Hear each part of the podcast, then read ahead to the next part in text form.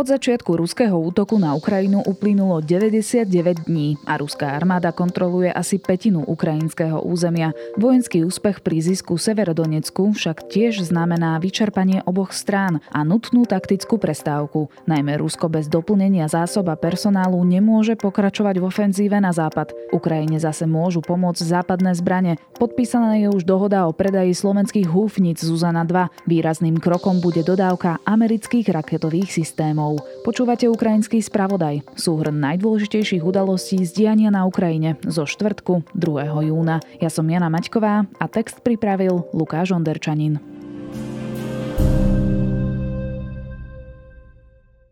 Kedysi 100-tisícové mesto Severodoneck je už takmer celé pod kontrolou ruskej armády, boje v uliciach však ďalej pokračujú. V meste sa stále nachádzajú stovky civilistov. Asi 800 ľudí sa skrýva v krytoch pod chemickou továrňou Azot, tvrdí guvernér Luhanskej oblasti Serhii Hajdaj. Britská rozviedka tvrdí, že aktuálne bude pre Rusko kľúčové prekročenie rieky Siverský Donec, ak chcú pokračovať v smere na Luhansk. Rieku však stále kontroluje ukrajinská armáda, ktorá zničila väčšinu mostov. Ďalšia ofenzíva však môže trvať dlhší čas. Rusko potrebuje podľa britských tajných služieb aspoň krátku taktickú pauzu, aby doplnili zásoby aj veľké straty na boisku. Bez nich prechod na druhý breh nebude mať zmysel. Rusko v súčasnosti kontroluje asi 20% územia Ukrajiny, oznámil ukrajinský prezident Volodymyr Zelenský. To je približne rozloha Česka a Slovenska dokopy. Vojnová línia je dlhá približne tisíc kilometrov kilometrov.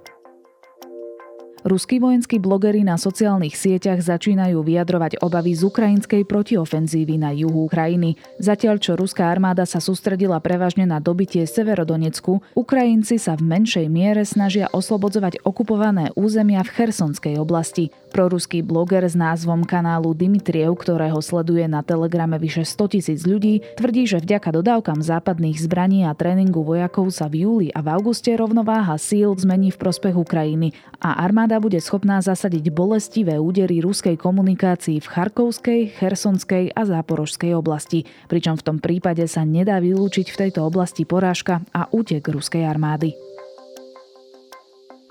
Ruské rakety zasiahli vo štvrtok západ aj východ krajiny. Rakety poškodili železničnú trať v Lvovskej oblasti nedaleko kľúčového železničného uzla. Cez dôležitý železničný tunel prechádzajú aj vlaky smerujúce z Európskej únie, dovážajúce do krajiny zbrane, no aj civilné vlaky s utečencami. Samotný tunel však napokon poškodený nebol. Rakety tiež dopadli na hranice v Sumskej oblasti, ktorá už bola od rúskej armády oslobodená.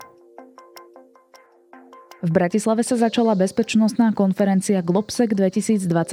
Hosťom sa virtuálne prihovoril ukrajinský prezident Volodymyr Zelenský, osobne zase šéfka Európskej komisie Uršula von der Leyenová. Zelenský poďakoval všetkým krajinám, ktoré Ukrajine posielajú zbranie, peniaze alebo pomáhajú inými opatreniami.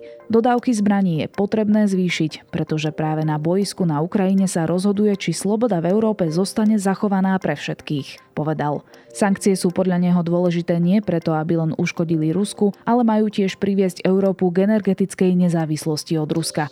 Uršula von der Leyenová sa poďakovala Slovensku za to, že hostí 100 tisíce ukrajinských utečencov. Vstup Ukrajiny do únie je podľa nej nielen našim strategickým záujmom, ale aj morálnou povinnosťou. Ukrajinci musia vyhrať túto vojnu a Putin musí pocítiť veľkú strategickú prehru. Musí byť jasné, že agresor za napadnutie suverénnej krajiny zaplatí obrovskú cenu, povedala von der Leyenová. Ukrajincov nedávno potešila správa, že Litovčania vyzbierali 5 miliónov eur na nákup vojenského dronu Bayraktar pre Ukrajinu. Firma Bajkar, ktorá drony vyrába, vo štvrtok oznámila, že dron Ukrajine venuje zadarmo a vyzbierané peniaze nasmeruje na humanitárnu pomoc. Zbraniami Ukrajine prispieje aj Slovensko. Predaj 8 samohybných húfnic Zuzana 2 pre Ukrajinu bol podpísaný v stredu. Štátna zbrojárska spoločnosť Konštrukta Defense tak podľa ministra obrany Jaroslava Naďa získala zákazku, ktorá prináša možnosti pre jej ďalší rast. Ukrajina nedočkavo čaká aj na americké zbrane. Americký prezident Joe Biden slúbil dodanie moderných raketových systémov, ktoré by mohli zásadne ovplyvniť priebeh vojny. Bývalá nemecká kancelárka Angela Merkelová vystúpila s prvým verejným prejavom v tomto roku. Prelomila ním mlčanie o ruskej invázii na Ukrajinu. Merkelová podporila kroky nemeckej vlády, Európskej únie, USA a NATO na ukončenie barbarskej vojny. Moja solidarita smeruje k Ukrajine, napadnutej Ruskom a k podpore jej práva na seba obranu, vyhlásila bývalá kancelárka. Merkelová skončila vo funkcii kancelárky na konci minulého roka. V minulosti čelila kritike aj za to, že sa až príliš angažovala v obchode s Ruskom.